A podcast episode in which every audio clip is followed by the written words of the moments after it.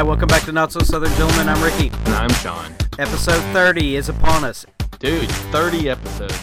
Absolutely. Let's talk about Agents of S.H.I.E.L.D. Now, I know you're not watching this, I know, I know. but Ghost Rider. So, if you're not watching Agents of S.H.I.E.L.D., it, it's corny, but it's so good. It's so good because they have the new Ghost Rider, which is Robbie Reyes, the uh, Ghost Rider driving, you know, Fast and the Furious car. Uh, Johnny Blaze showed up, and it was it was great. They What? teased it. They teased it last episode. I'm just I'm just going to talk about it. I don't care. They Go for teased it, last yeah. episode. They had some clues whenever they showed the Darkhold and how they found it. They had the Circus of Crime, and they had some backstory elements on the walls and stuff like that. And you're like, oh, cool. They're they're alluding to Johnny Blaze. You know, that's kind of cool. But then when it shows the origin, Robbie and his brother and Sky or Daisy are all uh, hiding from hiding from the new director of Shield. They talk about what happened the night he got his powers, and uh, so there was a wreck. They get shot. The car flips. Brother says, you know, and I I thought you were dead, and he's like, that's the thing. I was dead. He's like, what do you remember? He's like, oh, some guy showed up and, and, pulled me out and came over to you and made sure you were okay. He's like, well, that's not really what happened. Like, eh, the guy pulled up on a motorcycle, of course, and gets out, pulls his brother out of the burning car, and then walks over to him. And it is the Ghost Rider. It is the Ghost Rider. It is Johnny Blaze Ghost Rider, already flamed up, leathers leathers on, and everything It's awesome. and and touches him and imbues him with the spirit of vengeance. Now, that's all that's shown in the flashback. It doesn't show if if it was Johnny Blaze, if if the uh, spirit of vengeance or Zarathos was changed or wh- whatever's going on. They diverged from the origin of the current Ghost Rider in the comics, and I, I was all for that because I, I was just screaming at the TV, "It's Johnny Blaze! It's great!" So, uh, and it was done really well. I mean, it didn't look cheesy. It looked, and I, I hate to tell you this, but it kind of looked like the Nick Cage Ghost Rider. That's the thing. Okay. Uh, if you're to tackle Ghost Rider and you bring up Nick Cage, the Nick Cage Ghost Rider did not look bad.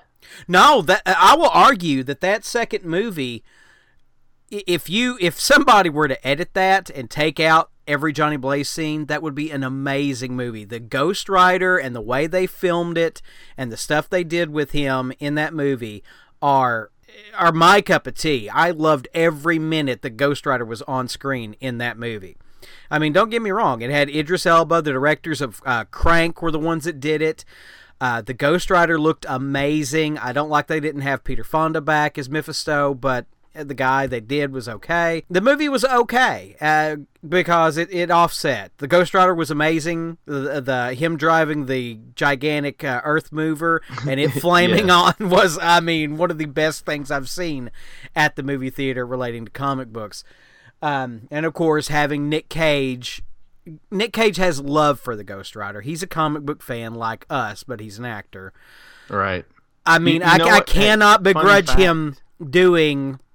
I can't begrudge him uh, doing this and, and wanting to be. He's not my version of of Johnny Blaze, but you know, he's a guy who loves it. He put his heart into it. I can respect that. And I, I'm assuming you're going into where his name comes from. Well, well, I was just going to say, you know what his son's name is, right? Nick Cage's son? Uh, isn't it uh, uh, Superman?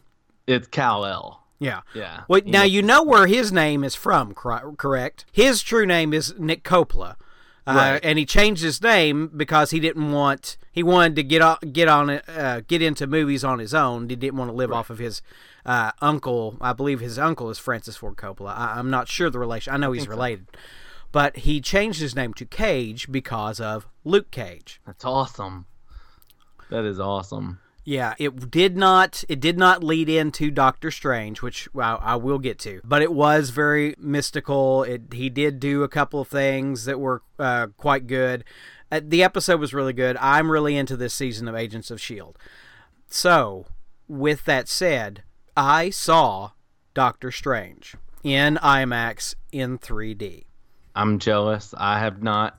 I just have not had time or the ability to go see it.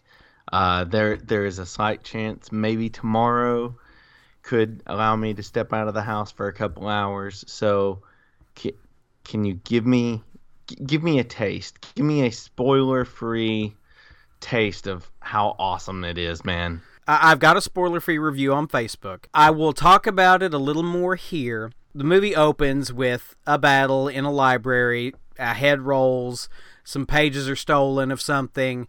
Uh, somebody comes to stop stop them. There's an amazing the the the battles with magic in this movie are amazing. Are, are absolutely okay. so, amazing. The the visuals in this movie, if you've seen the trailers, there's a little taste of what's going on there. I saw this in IMAX 3D. I do not get car sick. I do not get air sick. But there were moments I had to take the glasses off and look around and go, "Whoa, whoa, this is a crazy." Now, now let me let me inject here. You were not a fan of 3D, but when you text me or, or called me, one of the two, I can't remember which, you said see this in 3D. You you are saying if we see this, see it in 3D because this one actually does it right. Well, uh, like I've yeah, like I did state in my in my review, I'm I'm not a fan of 3D at all. It, it was a gimmick built into uh, to hike hike up all the movie ticket prices, and and it worked. But if I I have enjoyed 3D, don't get me wrong. I've seen now I've seen three movies I've enjoyed in 3D. One was Avatar, which was of course the reason we have 3D now. Right. Uh, two was the original Thor, which was really impressive in 3D. They uh, specifically the the last battle scene where Loki um, Loki freezes the staff inside of the um, the Rainbow Bridge, mm-hmm. like all these ice particle things start shooting off, conducting the electricity. And uh, that looked really impressive. That's what I remember about that. And it was really impressive. This movie took 3D. If every movie was in 3D, looked like this, I would be a fan of 3D. That's awesome. That's the, awesome. And, See, and uh, not uh, it's just funny that I've only seen like two or three movies in 3D. Um, I've seen Guardians of the Galaxy in 3D, and uh, the original Avengers in 3D, and uh, I've seen Man of Steel in 3D. The real world battles, which are the well, the quote unquote real world battles, are really right. impressive, and then the other dimension battle because there's a few dimensions in this. It's not just you know oh there's a big set piece at the end. There's there's different dimensions all through the movie. That's awesome all of it looked really really impressive. I mean, there's there's stuff I don't know how people thought to design this the way they designed it because it is just mind-blowing, especially the last battle. But let me let me back the truck up and and let's go through the movie. Um, after the opening battle, we get into the origin of Doctor Strange. Of course, Doctor Strange being the world's premier uh, neurosurgeon at the time. He's he's very about himself kind of a dickish guy. Yeah. But he's there. Uh, Rachel McAdams plays his his uh, former love interest. They used to go out, and and that's explicitly stated in in this. But they kind of take a different approach with it. He's not acting like a total, you know, bad guy, but the way she reacts, the way she talks to him, the way you kind of see it through her eyes how he is. And I thought it was really impressive you know, and that, that's just a character note there. But of course, an accident happens, and pay attention to why the accident happens. That's all I'll say about it. Uh, okay. Uh, he's he's looking at some things that relate to the future of Marvel. So just pay okay. attention what's going on. Um, accident happens. You were gonna say he's texting and driving. Yeah, well, kind of. Um, but he uh, once once the accident happens, of course, he loses the ability to be a, a neurosurgeon because his, his, he has nerve damage in his hands. So he goes on and, and, and tries to find a cure through modern medicine and that kind of thing, and kind of is at the end of his wits. And then he learns of somebody who who actually uh, kind of recovered from his kind of damage. And he finds this person and, and he puts him in a certain direction. And of course, he ends up finding this place in quote unquote Tibet, not Tibet, and you get introduced to the Ancient One and, and Baron Mordo. there's a couple places in the movie where the story goes where you don't expect it to go. Their meeting is one of them. Another one is toward the end of the movie. And I just really like how they kept me on my toes, surprising me with things where it could be really trite. And, and you've seen this story before. They do things differently at points. And I really do respect that. It, it was refreshing. That's awesome. And of course, he, he's very quick learner once they get into the magic and the spells and the semantics of what he's doing they they tell you that story without telling you too much. It's not really in depth but it's not skimmed over. It, it, it feels like just the right amount of story in his learning in his adeptness uh, Right. in his skill. There's a couple of um, he gives exposition of why he's so good about you know uh, what's going on. And i think mordo responds at like well it's not just that. I mean nobody is this good at, at what you're doing because he he ends up um, he ends up using an artifact very quickly and it surprises everybody there. And I, I, I won't I won't speak to the nature of the artifact because that's I- that's a I'm little just bit of the movie. But anyway, once this happens and once everything gets going and once you uh, your bad guy comes into play, who seems once again seems kind of trite at first, very uh, non talky, just somebody there for the, the good guy to bounce off of. Then you kind of get a little of his mentality of what's going on and you're like, "Oh, okay, uh, okay, that that's that seems reasonable." And then once you get to the end of the movie, I don't want to spoil anything, but Well, the, the so so more or less, Marvel hit another one out of the park. yeah, yeah, exactly. The end of the movie I really loved because of a couple things they did. The big end set piece works completely different than you'd think. And I was just smiling the entire time because it's what you would get, but completely turned on its head. And I loved it. I absolutely loved it. And how the movie was resolved, I loved it. Walked out of the theater smiling. There, of course, Marvel movie guys, mid credit scene, post credit scene.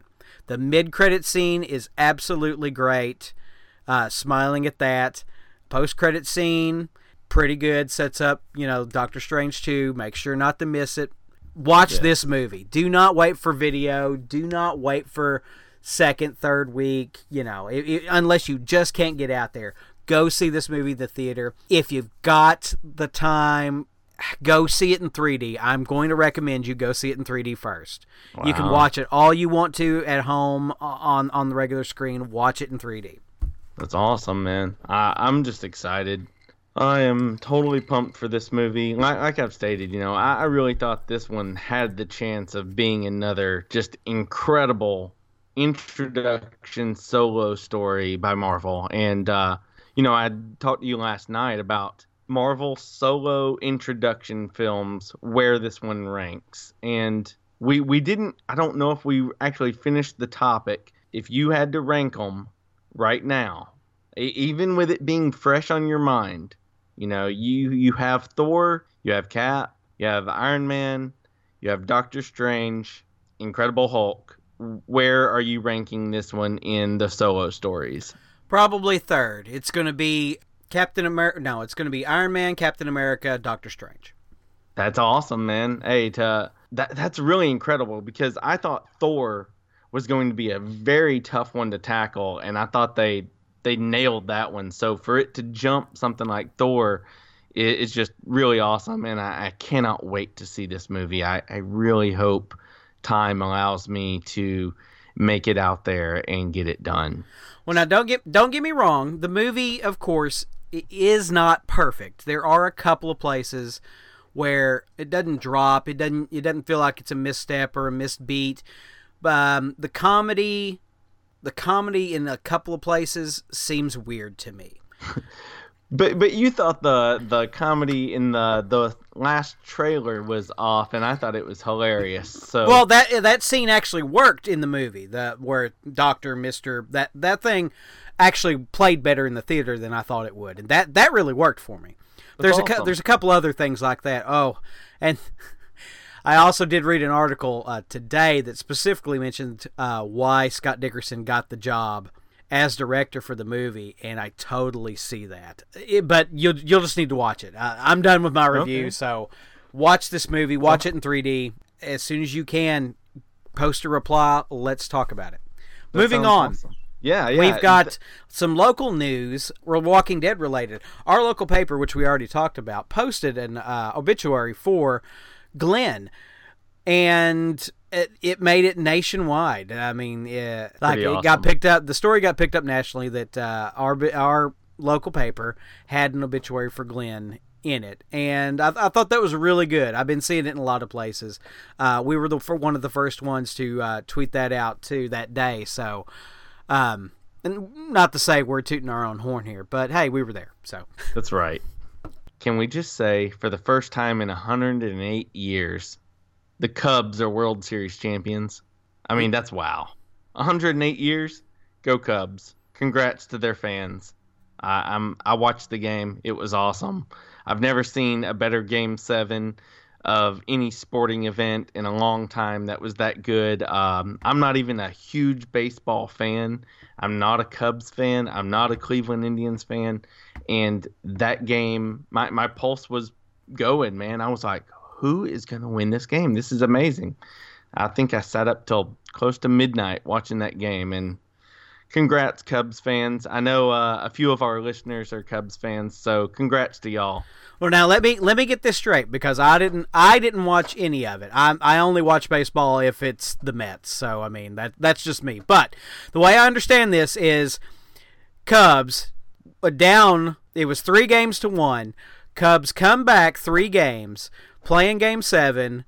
Uh, they're down. They let them come back. Rain delay. It's a tied game. Mm-hmm. Tenth tenth inning starts.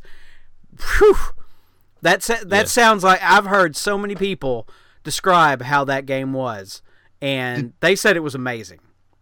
Oh man, it was it was seriously one of uh, the most exciting things I've watched in a long time. You know, you know me. I'm I'm a sports guy. I, I like watching just about anything sports. You know, if there's nothing on and there's sports on, I don't care what two teams are playing. I'll watch it. I'm kind of that weird mix of I will watch sports and I am a true nerd at the same time. So I don't know. I straddle the fence on a lot of that. And uh, just congrats to the Cubs fans. Absolutely. Moving on to uh, back to comic book news. Uh, man, everybody that we know of is going to be in Defenders. They've already announced that all the side characters are going to be in the Defender show. Of course, they they did announce at this last batch that uh, Stick was going to be in there, and I could have sworn he's already provided new audio for for being in Defenders. So we we did. We got audio of Stick at the Comic Con trailer. Yeah. And so the only true new one that we know of is Trish, right? Yeah, Patsy Walker, Hellcat. Yeah. Yes. Which I'm That's awesome excited to see. Um, we also got a couple of other items. Big Hero 6, which we've been waiting for a second movie to be announced. They're actually doing a series. Everybody's coming back. And this is what I told my son. And he's like, Oh, wait, great. I can't wait for to hear Fred again. And I was like, Oh, well, TJ Miller's not coming back.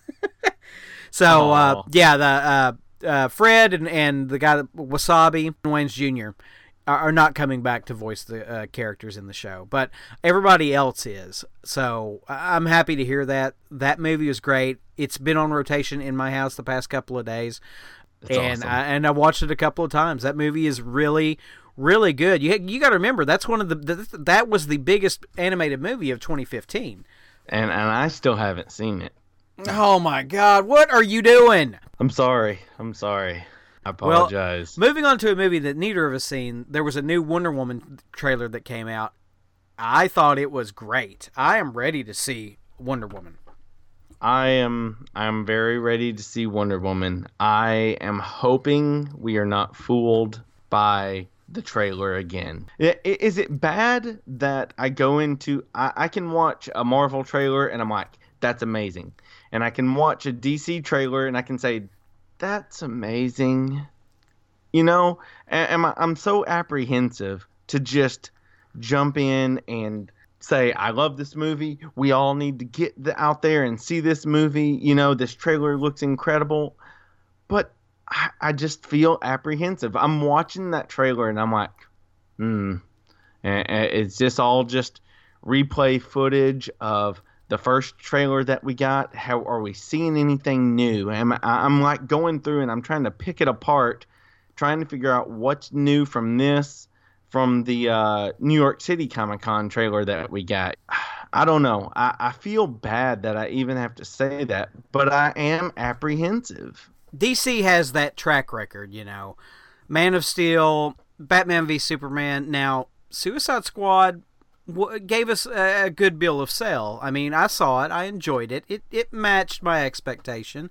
There yeah. wasn't it. there wasn't so they oversold the Joker a little. I'll give them that, but Suicide Squad kind of turned me around on DC. I, I, I think that. that. and and the Wonder Woman trailers keep looking better and better. Um, that's not to say that we haven't had any weird Batman news lately. We we decided we're going to go ahead and skip all the rumor stuff that's come out the past couple of days about Batman. And uh, that's just an article about somebody talking about somebody overhearing somebody talking about how Batman is going. Not really news. It's just you know talking heads so that's yes. that's not really important to us we we want the proof that's in the pudding well, so wonder woman looks good and i cannot wait to see what it's like i cannot wait it just looks good it's got chris pine in it you know so let's see what captain kirk can do yeah, and now speaking of which, you still haven't seen the newest Star Trek either, correct? And it, it, just came out Beyond. on video. I'm yeah. sorry, I haven't seen Beyond yet either. Uh, that one, that one was really good, and, and I broke the mold, folks. I enjoyed all three of the new Star Trek movies, so take that for whatever you will. uh, but speaking of Star Trek and a a constant theme in there, I wanted to hit this talking point. Uh, how does time travel in movies and uh, pop culture? How does that land on you? Okay, what are we? I mean, are we saying the differences between you know? the Flash going back in time and stopping his mother's death, as opposed to Marty McFly going to the future and stopping his kids from being a dick. Right. Well, I mean, something. there's. I'm talking about all of it. A lot of people. Everybody wants to be binary. There are people that don't care and people that care too much about time travel in sci fi and other stories. You know, and it's easy to get hung up if you know how time travel works supposedly you've got an idea of which time travel you like the best. Does does back to the future time travel work for you okay? Or does it have to be you know exact star trek mirror universe uh, parallel realities uh, lost is completely screwed you know that kind of thing? Yeah. Um I've always been I, I'm okay on it. I mean, but a lot of people just don't don't pay that much attention to it and then don't like things that confuse them easily because they haven't paid attention to it. And I think that was a lot of like the lost problem where everybody thought uh, first they had time travel in Lost at, at a point where the wheel and the bomb and that kind of thing go off and Hurley's like if I die I can't die here because I haven't been born yet and you know they right. have a little explanation about that. But um you, you see it in movies like uh, Back to the Future, where um, there's an alternate timeline and they go back and change something, and somebody's still here where they would have been in a different timeline. And, you know, there there's a bunch of stuff you could pick apart about it. Or there are other things that show this is exactly how it would be, and we got to stick to these rules, and we can't go fast and loose. It's got to be 100% accurate. Right. I've always kind of well, went with the flow, but I mean, I like I want it to be consistent in the media I'm watching. Like I don't want to watch Star Trek them go back and do something and and here's a specific example. I know a couple of people that get burned up about specifically the new JJ Abrams movies because they think okay. all of old Star Trek does not exist. And I don't know if it's worth arguing uh, trying to explain to somebody who doesn't care no, I mean Spock from the original timeline was further in the timeline than you've ever seen after Voyager. Uh, and came back into the past with the red matter and the ship and changed it at that point, created an alternate timeline, which is now the movie series. You're watching an alternate timeline, though the original series still exists, still has a timeline. Discovery takes place in that timeline and not in the new Right. movie timeline you know, uh, Right. How Well, do you how do you get that across to somebody who probably doesn't really care that much? I don't know, but I mean, I could keep up with it just fine. I, I don't have a problem with it. I I mean, I assume everybody is just as intelligent or more than I am. If you want to talk about fun time travel, you can always talk about Dragon Ball Z and Yeah. future Trunks coming back to stop the androids. Well, I mean, even in that, I mean, that's the same thing. Uh, current Dragon Ball Z timeline is a divergent timeline from the original. The original timeline is future Trunks' timeline because Right, he came back dead. and changed. Yes, exactly. That is the prime Dragon Ball Z timeline. hmm And he created an alternate timeline, coming back and saving Goku, giving him the heart medicine or whatever. And then, you know, he returns to his future and kills the androids. But anyway, um, I, I, I like Star Trek. I, I like watching Star Trek. I don't want them to change their view on, on time travel. They've always done it well. They've done it, you know, they're rigid with time travel. There, some people will argue that the there's an episode where I don't know. Have you have you seen the episode where the Enterprise like C comes and like Lieutenant Yar is still alive? Do you know what I'm talking about? Oh, uh, I believe I've seen what you're talking about. I can't think of what the the storyline is that, but I remember when they seen uh, Tasha again, you know, and she was still alive. Yeah, there was a, there was an episode where um, the Enterprise encountered a time variance or something like that. It was like a rift, wasn't it? Yeah, and and then in this rift, the Er- Enterprise C, I may have the wrong Enterprise, but the Enterprise C came back through, which changed history temporarily because in Mhm. originally Enterprise C was destroyed in the Battle of Khitomer, I think, defending a Klingon outpost, which ca- which w- went very far with relations to the Klingons. Well, when it disappeared, it caused an alternate timeline that from like you stick with this perspective of Captain Picard. Okay. And the moment that happens, the timeline shifts over to what that timeline is if the uh, C never came back. And they're in a they've been in a years long war with the Klingons and the the Federation isn't doing well. They're they're on the verge of conceding the war and, and losing to Klingons. And they discover that uh, Yar was supposed to die because of Guinan. Guinan is time sensitive. She can tell the changes in the timeline. It's not supposed to be this way. There's something wrong. Uh, that Tasha's supposed to be dead. So they convince him to go back through the timeline and everything reverts back. Now, that they kind of fudge that one because it makes it feel like that timeline was wiped out, which wouldn't actually be to their own rules. They would have that timeline would have continued just with parallel people. I mean, everybody would be parallel versions of themselves. But I mean, you could kind of see it. It just kept on the perspective of of of the how things changed. So I mean, I'm fine with that. And plus, it led to some cool stuff later on where uh, the daughter of Tasha Yar actually showed up again. It was the same actress, of course, but it was like whenever she went back, she was captured and uh, uh, fell in love and had a daughter and blah blah blah. That's crazy. But I mean, I, I like that because it, it gives it mythology. But then you have the Back to the Future where they just uh, stuff is just carried between timelines. Uh, you have like X Men favorite Oh. X Men story, of course, Days of Future Past, which is an alternate timeline, and the Marvel universe is just filled with alternate timelines. Uh, they even Right. have so much that they've named them, cataloged them, wiped them out, brought them back you know, what ifs have become part of the story. Just like I wanted to mention that last week when you were talking about uh, Spider Gwen, and you you hit the nail on the head. It's like a what if, and and that's what it. What I think they did is when they created that, they're like, what if we did a what if story, but it carried over into the main six one six timeline, and I, I really like that approach. if you've got a good story telling it that way, I, I don't I don't care. Uh, Right. Just give me a good story.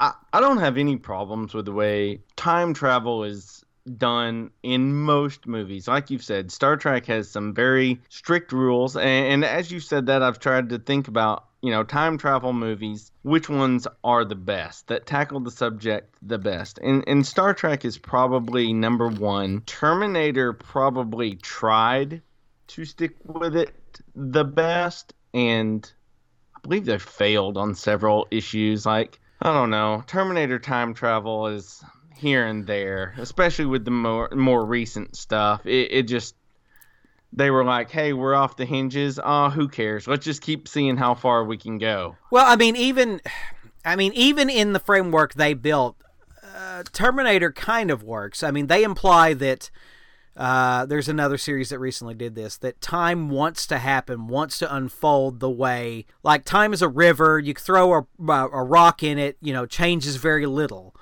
You know, t- it's still going to flow the right way. It has to be like a landslide or something to change the flow of time Right. you know differently but i mean even even in that context you know uh, the the argument is that end of the world wants to happen and it's a little harder to get that point across because you're not you're actually moving outside the bounds of physics and stuff like that trying to describe it. And then you're just bogged down in in minutia about it. And i don't think you can tell a great story that way. But I, I just love time travel stuff. I love things that i have to figure out. So Right. Time travel And- is and- always going to be a great thing in in sci-fi. And, and let's just say the one of the best one of the best time travel things ever was Fry is his own grandfather. Speaking of time, we have a new segment that uh, Mr. Sean wanted to interject into our uh, uh, podcast here, and I really like Right. it. Um, Lost in I- I Time. Lost in Time. I like the title you came up with, Lost in Time. And this is where we go back and we think of not the most collectible, not the most stuff you remember on a daily basis from our age group growing up, but stuff that you loved.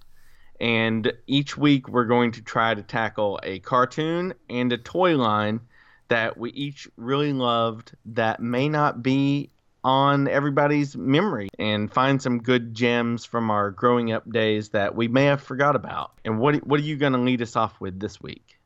Do you want toy or cartoon first? Let, let's hit the cartoon first. Well, my cartoon this week is Bravestarr. Now, um, I put a little uh, teaser uh, to this on the last episode. Uh, Yes. I, I had the intro up there. Bravestarr was something I really liked. I didn't see all of it because I came in on the tail end of it, but the opening was great. The idea is that there's a planet called New Texas. It's the basically it's a it's a western. It's the old west, but Right. Really sci-fi techno, kind of like if Mad Max was done in old west style. Oh man. Yes. And I um, can see that. there are of course outlaws that are raiding towns there's uh, they they've discovered they've traveled the stars so they can mine different stuff uh, these outlaws have come to this to the planets not just the towns and they have a uh, marshal Bravestarr who is a native american sheriff who has powers of he could call upon the spirit of a bear uh, cheetah Puma. puma wolf Or is it eagle? Hawk or eagle? One of the two. But anyway, he, he could call upon those sacred uh, animals and use powers. And of course, he has a sidekick, which is also his horse, anthropomorphic bionic horse named 3030. That's Um, awesome. Of course, it's an 80s cartoon, not the best writing in the world, but uh, I really did like this one. This one stuck with me. Oh, um, yeah. Because of those ideas and, you know, a Native American as the person in power at that time was you know really interesting to me. Um, you know, I have family that's that's got Native American blood. I'm not going to say they're Indian, but I mean Right. they the story of the Native American people was always of interest to me, and to see it put on screen that way was I thought really great as a kid. Of course, you Yeah. you brought up the point that it probably couldn't be made today, but I, I think I, I think somebody could take this and make this a great thing for Native American culture. Um, of course, me being on the outside of that, I, I don't know, but I would love to see this come to the big screen or or you know modernized. Oh, that would be incredible, man. And, and I loved Bravestarr. I told you before the show started that uh you know, I wasn't able to catch that many episodes of Bravestarr. I remember I would get to watch it early, early in the mornings if I woke up super early for school. Bravestarr would come on before the Hanna-Barbera Great Race. So I only caught a few episodes, I but I remember just every episode was awesome and I loved that freaking intro, man. That song that you did as the outro last week, I loved it. I was like, when you played that, I was like, oh, he's playing Bravestarr. I, I just sucked it up, man. It was awesome. It was great. I, I don't know. There, there's a lot of stuff that I wish could get done today that can't be done today because the way things are in the world today. And, right, and and just like uh, Doctor Strange, you know, there was a lot of difficult things about Doctor Strange to bring to the modern era, but they did it and they did it well. Uh, I, right. I, think somebody could do the same thing with Bravestarr. I, I totally agree and hope so. Now, if I can go to my cartoon, totally craziness uh, made from a movie. Uh, I'm going with Attack of the Killer Tomatoes. Funny enough, just like last week when we talked about uh, your one from last week, Beetlejuice, which is adapted from not a kid friendly movie. Mm hmm. This is not a kid friendly movie that was made into a cartoon. And I lo- see the reason I love the cartoon is because I think I had already seen the movie by this time. And I just thought it was so awesome. I loved the fact that there were friendly tomatoes. This isn't even in the Have You Seen It? But if you haven't seen Attack of the Killer Tomatoes, you, you need to see it. It is great. Are you movie now? Fun. Are you sure it's Attack of the Killer Tomatoes or is it Return of the Killer Tomatoes? Because Return of the Killer Tomatoes is the one that starred George Clooney. His first role was the oh, sequel yes. to Attack of the Killer Tomatoes. Yes, dude, I have them both on uh, DVD. I have Attack of the Killer Tomatoes and Return of the Killer Tomatoes on DVD. Nice. I bought them in a box set, but this is about the cartoon. I loved the cartoon. I remember there was a tomato. I cannot think of his name. He was furry, kind of gross if you think about it. But he was like super friendly. He was like the pet tomato that went around everywhere with the kids that were in the adventure itself. I, I loved Attack of the Killer Tomatoes do you know this thing only lasted one season? Probably not too surprising that a cartoon about Attack of the Killer Tomatoes only lasted one season, but who cares? I loved it.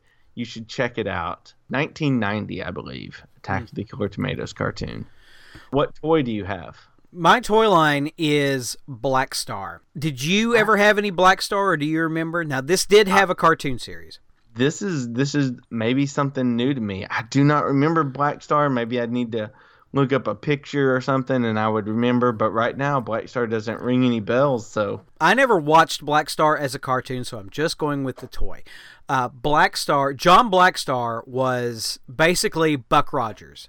He was okay. a he was a uh, astronaut from our planet who flew through a uh, black hole, quote unquote black hole, and crashed on a on a new planet that uh, where everybody was basically like He-Man. So it, it was a oh, it was a Buck Rogers meets He-Man kind of cartoon. The toys were like that. Uh, the toy I had was a neon yellow greenish lion guy, and these they come with. So the thing was, they were kind of He-Man looking characters, okay. but they came with a little molded character. Like mine came with a little green demon looking character. And each each character came with little side characters. Like the good guys came with little troll looking, you know, uh, round faced, nice looking, you know, little troll guys. And then the bad right. guys came with these demon looking little, you know, uh, bendy plastic guys. And I awesome. really love that thing. I remember I got it at, at uh, um, my my mom and dad's friend's house. I remember opening it and I was just fascinated by it. And I never knew there was a cartoon. It was very, it looked very much like a D&D like whenever I saw the packaging it reminded me of the D&D cartoon uh, the Dungeons and Dragons Ooh. cartoon Yeah. uh, but of course it wasn't like that I mean I, I've seen it on um, YouTube and stuff like that and it was a completely different thing than than I ever saw. But I, think I would have enjoyed it. The toy line had some interesting stuff. There's it but it has a certain knockoff look to it like a lot of toy lines of the 80s did like Crystal Warriors and uh, Supernaturals all had that kind of feel to it and this is this is the same kind of feel those those had but I really loved the idea of getting that little you know extra thing with it that you didn't get with He-Man like oh there's two Oh, yeah. characters here and and uh, you know it kind of fit within the He-Man bounds you could have them fight He-Man and that kind of thing so I have a fond memory of that On to my toy line. Uh, I didn't even think about it till right at this moment. Both my cartoon and my toy are spherical objects.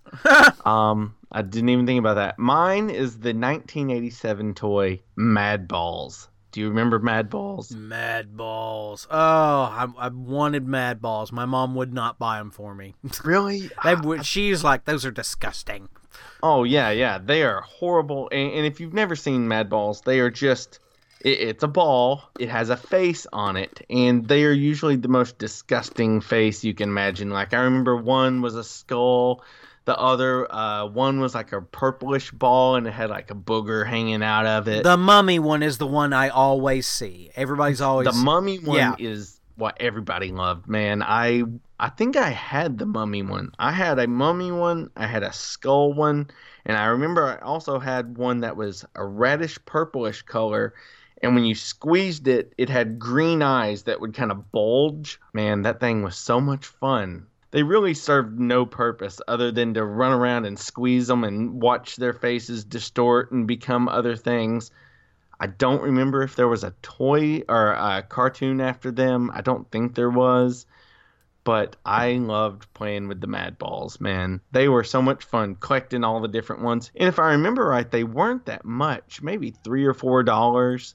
Obviously, they just made tons of different variations so that kids would beg their parents, hey, can I have this one? Can I have this one? Can I have this one? But I remember being lucky enough uh, that I had three or four of them, and that was a cool toy to start digging through the internet. And I was like, Madballs. oh, dude, I had some of these. So that's my toy line for the week was Madballs. I loved it. I wanted to talk about our story, our comic story this week, relating to Doctor Strange. And I've mentioned this before. There is a run of Doctor Strange that has uh, Dracula in it, and it's Doctor Strange number uh, 60, 61, and 62.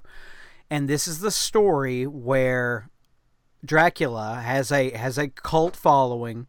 Of course, he's always had his gypsies in in Marvel Comics. He had very loyal uh, kind of like kind of like Doctor Doom did, had very loyal people of his country. So did um, Count Dracula. They these weren't people that were necessary in his thrall, uh, but were followers of him. And they had started getting into mysticism and the occult, giving him power, like sharing their life force, letting him overcome like his weakness to daylight, his weakness to garlic, and he was getting out of control. And Doctor Strange realized that what was going on, and figured out that Dracula was coming for the Darkhold, which, um, speaking of Agents of Shield earlier, mm-hmm. it was was in Agents of Shield, and it was going to make him immortal and all powerful. So uh, in issue sixty, uh, it features uh, Scarlet Witch and uh, Captain Marvel, uh, Monica Rambeau, the African American Captain of Marvel, who was a, Okay. a- who had light powers. The Darkhold was in a in a vault in Avengers Mansion. I do not know the story where they they got it there. But uh, Doctor Strange figures out it's there. So does Dracula, and of course they have a big battle trying to stop him from getting it. Doctor Strange gets to it just in time to to send it somewhere else, and he sends it to. Uh, at this time, Baron Mordo had been killed, and he sends it to Baron Mordo's castle, unbeknownst to Dracula, where they have to race there before he can find it again and set up uh, protections, because Doctor Strange has a plan. Where in sixty one in, issue sixty one and sixty two, uh, they set up defenses, and uh, Hannibal King is there, Blade is there, uh, a couple other people, Wong uh, and they all fight Dracula while Doctor Strange prepares, and he sets a trap for Dracula. He he's in the room. He's holding the Darkhold. Dracula believes that he's been enthralled and and by the Darkhold. Goes to touch it, and boom, a spell goes off, and Doctor Strange drags Dracula into the astral plane, and that's where they fight. While they're fighting, all the other people are getting the room ready. There's a secret uh, ruin on the ground. They unroll the rug, and there's a pentagram, and this mystical spell starts forming, and they all start chanting the the spell that's in the Darkhold to destroy vampires. And just as the spell's about to go off, they uh, Doctor Strange is almost defeated in the astral plane. He pulls him back into the real world where he's very weak because of the spell. And then finally, Doctor Strange casts the end of the spell, being the Sorcerer Supreme. The spell destroys all vampires on the Oh, earth. wow. That is crazy. and, and it's really great because the Dracula, I mean, they, they take like a two and a half pages for Dracula's destruction to happen, and they talk about his, you know, what this means to him, what what it meant to the people, what's going on, you know, how this character is, is such a revered, you know, character in the Marvel universe, and you know they they do a lot of attention to that. And then this way as the wave washes over the earth it it goes to different vampires in the marvel universe. And finally i believe to dracula's daughter lilith uh, who is also uh, one of the big adversaries you know vampires in in the marvel universe they save of course hannibal king is also a vampire but he's never taken a human life he's never taken human blood living human blood um, i believe it's always been like uh, blood banks and stuff like that Cool. so they're actually able. The spell destroys the vampire part of him, and they planned and and, and give him fresh blood and and and bring him back. So he's restored to uh, a human status. Which actually, he aw- was played by Ryan Reynolds in Blade Three. That is awesome. Yeah, and I do. There is a trade paperback of that, and I think it's got a a ta- uh, Tomb of Dracula also in that. And I did not research what number Tomb of Dracula it is, but it's a great story. It's worth having. It's okay art. Uh, it's not like Gene Colan or anybody like that. I can't remember the artist's name, but it's it's it's very good. I loved it. That is awesome, man. Um, but we're gonna move to our local haul. Um, now you've got some stuff. Yes, I um I haven't had a chance to read them, but I was going through one of our local comic stores and was able to pick up an entire run, well, an entire story from the uh, annual series, and this is the Hero Killer, and um, it is the Amazing uh, Spider-Man number twenty-six. Uh, these are annuals, so these are the sixty-four page annual copies. Uh, Spectacular Spider-Man number 12, Web of Spider-Man number 8, and New Warriors number 2. Now, this is, I believe, like several heroes have gone missing, and it is Spider-Man, Venom, Nova. I was able to pick up each of these for a very good deal, and I, I'm excited to read them. Obviously, each of them is 64 pages long. It's going to take me a little bit to read through them, and I look forward to being able to tell you the story of the hero killer, uh, which I'd never read before. This is my hashtag local haul, and like Rick has brought up before, if you'll start hitting us up on social media when you find stuff locally, and be sure to tag hashtag local haul. this may benefit you in the future. So we would like all of our listeners to do this. Do you did you have any local haul this week, Rick? I did. I was able to find comic I've been meaning to replace for a very long time. Uh, I found a run of Transformers comics, number four, five, and six. Uh, epi- the number four is the end of. If you didn't know, the original Marvel run was a four-issue limited series, and they did. It had such success in the first two issues. They went ahead and just continued it after issue four with issue five, and issue five has a great painted cover of Shockwave, and it's very iconic, saying all the Transformers, like the Transformers are all dead, uh, written in the in the wall. Look that up. That's It's it's a painted cover. It's really great. And I also picked up something I did not know about, or I I seen some stuff about, but I didn't know what it was, and I had to do a little research. I picked up the last issue of DC's Legends. Now, do you know what this is? I do not. DC's Legends was the first big crossover they did after Crisis on Infinite Earths, and it's Okay. completely drawn by John Byrne. It's a 22 chapter story. Now, there were only six issues of Legends, but of course, this crossed over into other comics. Uh, 22 of them uh, is is the research that I read on it. And oh my gosh, it's all John, John Byrne. It's all the great, like on the cover Wonder Woman, Flash, Blue Beetle, Batman, Superman, Shazam, Doctor Fate, Martian Manhunter, Guy Gardner, Beast Boy, all by John Byrne, all interiors by John Byrne, The Phantom Stranger, Darkseid, um, all that. And of course, it's a what I was able to read about it is like Darkseid and the Phantom Stranger make a bet about uh, getting the Earth to turn on the uh, the DC heroes. Uh, so I'm kind of interested in it. I mean, anything John Byrne, I'm interested in, and I just thumbed through it earlier, and it looks amazing. Uh, I may have to get the rest of this collection. I, and I read there's a trade paperback out there, so that may be something I'm looking forward to. That's awesome. Moving on to our last topics, our uh, classic "Have you seen it?" Yes, man. This is my have. I love doing this. This week, if you don't mind me leading off, Rick, have you seen? Now it started back in 2011. Machinima.com did a YouTube series about Mortal Kombat. I, I've saw the first two in- installments. Okay, well, they came out with a Blu-ray called Mortal Kombat Legacy, and I have that on Blu-ray. It is nine episodes long, and this is the Mortal Kombat we all deserved. This is awesome stuff. This is the way Mortal Kombat should have been tackled.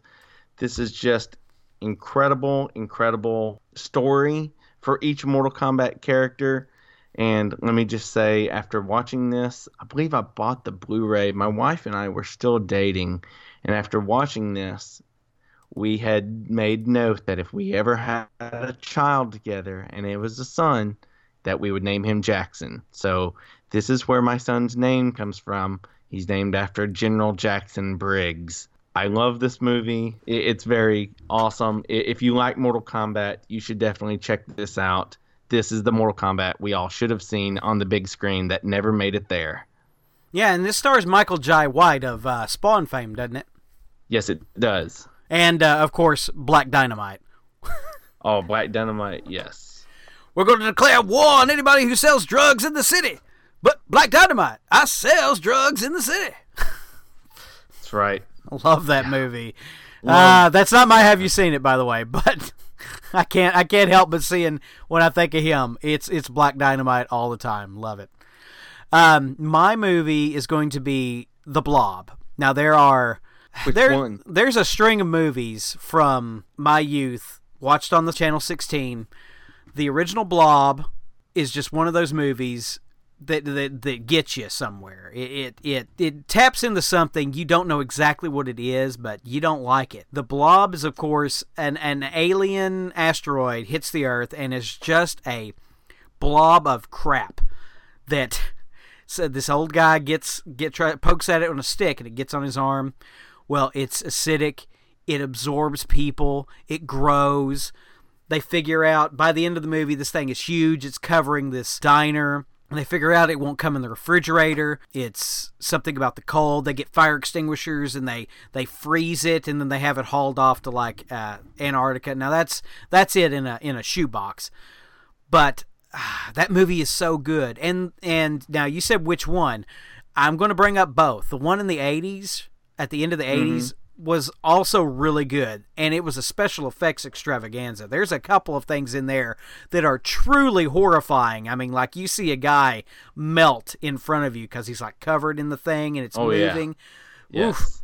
And uh oh, that that movie's good too. And there's a there's a string of these. There's Oh, Green Slime is another one that was kind of the, from the 70s. Those kind of movies where stuff is going to get you. It, it kind of relates to Creepshow from the previous week. They, they had a story similar to this kind of thing in there. Anytime it's on or you can get the blob for a good price, um, the the older one is on Criterion edition. So if if you see it at a good price, go ahead and pick it up. It's a great movie. I would watch it anytime.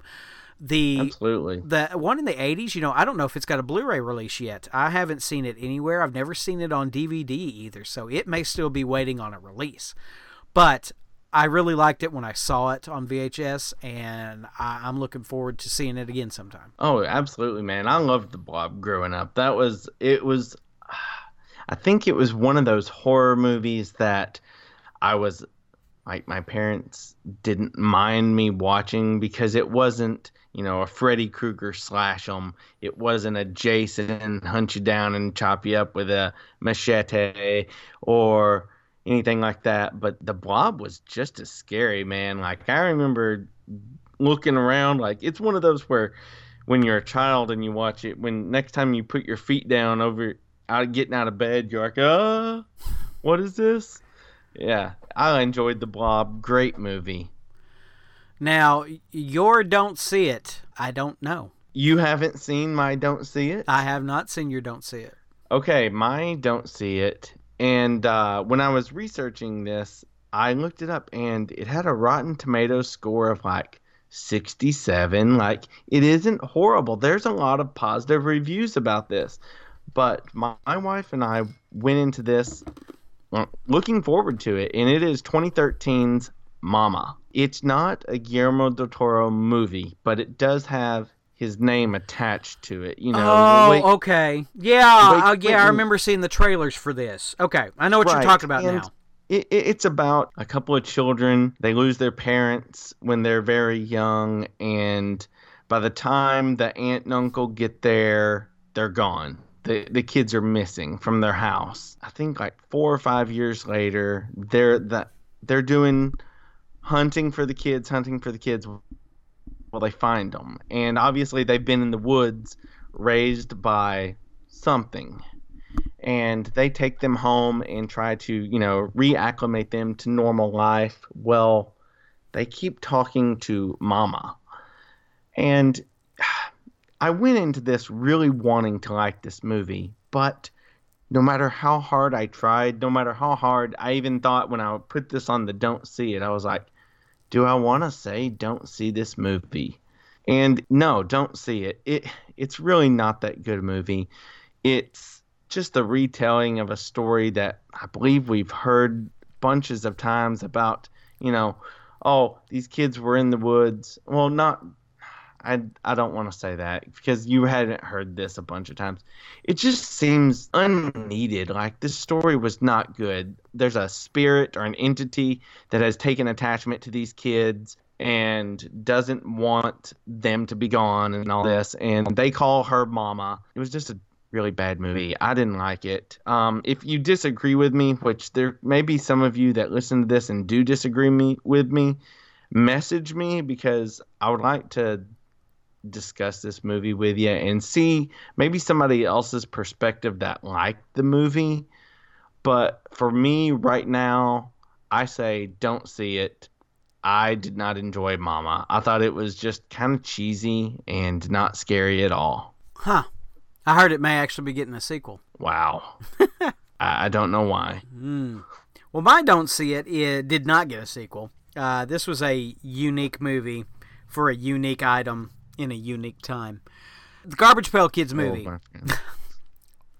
Oh, if yes. you don't know what the Garbage oh, Pail Kids are, you should because they've been they've had a re-release of. There's been a resurgence of Garbage Pail Kids. You can pick up the cards at Walmart. It's, of course, these cards done in a certain style. They were sticker cards back in the day of just uh, children with very gross or disturbing images. You know, like. Uh, uh, not no job Rob, but uh, you know, a kid with a like nuclear Ned, where his out of his head was exploding a nuclear, you know, explosion, or you know, dirty Dennis who was like on the toilet or something, and and you know, th- those kind of things, just uh, that kind of joke thing. But that was somehow got pushed through Hollywood in the '80s, and they made a movie of this. I have seen this movie. It exists. It should not exist. This is a horrible movie. Whereas it kind of feels, you know, like the same people that made Teenage Mutant Ninja Turtles, the original, you know, movie that came out in the 80s, which is great. I watch it like four times a year. Love that movie. Garbage Pail Kids, I haven't watched since the day I finished it on VHS whenever it came out. I never want to see that movie again. It's horrible. Yes. Terrible, terrible movie. Terrible. Terrible. This, this is terrible. And that's it for what I got, unless you want to talk about what happened to the list of shame. Oh, the list of shame movies that we try to call each other out on that we should have seen that we haven't. Uh, Well, well, you you you probably did that earlier in this podcast because I haven't seen Big Hero Six. yeah. I- that that you should know be what? on my list of shame. I, I think we're going to call it. I think we're going to put a bullet in it. I think the list of shame is done. Oh man, one one thing that uh, I was able to get, um, I order a lot of my comics from mycomicshop.com, and this Halloween they had a Halloween comic fest. Like I said, I buy quite a few comics from there, and I was able to pick up three free comics from them that were part of their Halloween Comic Fest, and I was pretty excited to get them. I received The Evil Dead 2, Beyond Dead by Dawn, number one, Spidey, number one, which uh, I haven't read any of these yet, is a Spider Man comic. I don't know where these fall in. You know, the universe or anything. The Evil Dead is done by SGP the Spidey is done by Marvel, and the third one that I picked up was also Marvel and is the Unbeatable Squirrel Girl number one. Now they they're just pretty cool. They have awesome variant covers, I think, and uh, they have the Halloween Fest or Halloween Comic Fest tag on the on the covers, and they're nothing super special, but I was just it's pretty awesome to get free comics and uh, I wonder if anybody else picked up any of the free comics from mycomicshop.com. If you have, hit me up. Let me know which ones you chose. And that's about it for me this week. You can find me at Maynard98 on Twitter. You can find both of us at Not So Southern G's on Twitter. You can find me at Ricky Westbrook on Twitter. You can search us on Facebook, Not So Southern Gentlemen. Also, do not forget um, if you are sharing us on iTunes, you can also hit uh, a friend who is not an Apple person. They can hit the SoundCloud page, SoundCloud backslash Ricky dash Sean. That's where you're going to find the Not So Southern Gentleman feed. And then we also have several other ways to find us. Right. We're also on Google Play and Stitcher. Those are the ones that uh, we're on right now. If you have something else that you would like to listen to us on, let us know, hit us up, and we will work uh, to get our podcast on whatever medium you like to listen to us on. Uh, I, I'm pretty proud of us, and, and we want to keep growing even more. So if you listen to us on a weekly basis, tell one friend, tell tell one person and, and let's see if we can double our amount of listens because we enjoy doing this. We're not going anywhere, and we would enjoy even more people listening to us on a weekly basis. We appreciate it beyond you. You can't even imagine how much we appreciate it. But tell a friend. Let, let's get it out there. Let's spread the word of the not so southern gentleman and see how big this thing can grow. And on our last note, please make sure whenever you pick up something that you think is interesting, that you want to share, use hashtag local haul. Let us see it. That's right. Once again, for not so southern gentlemen, I'm Sean. I'm Ricky. Have a good one, y'all. My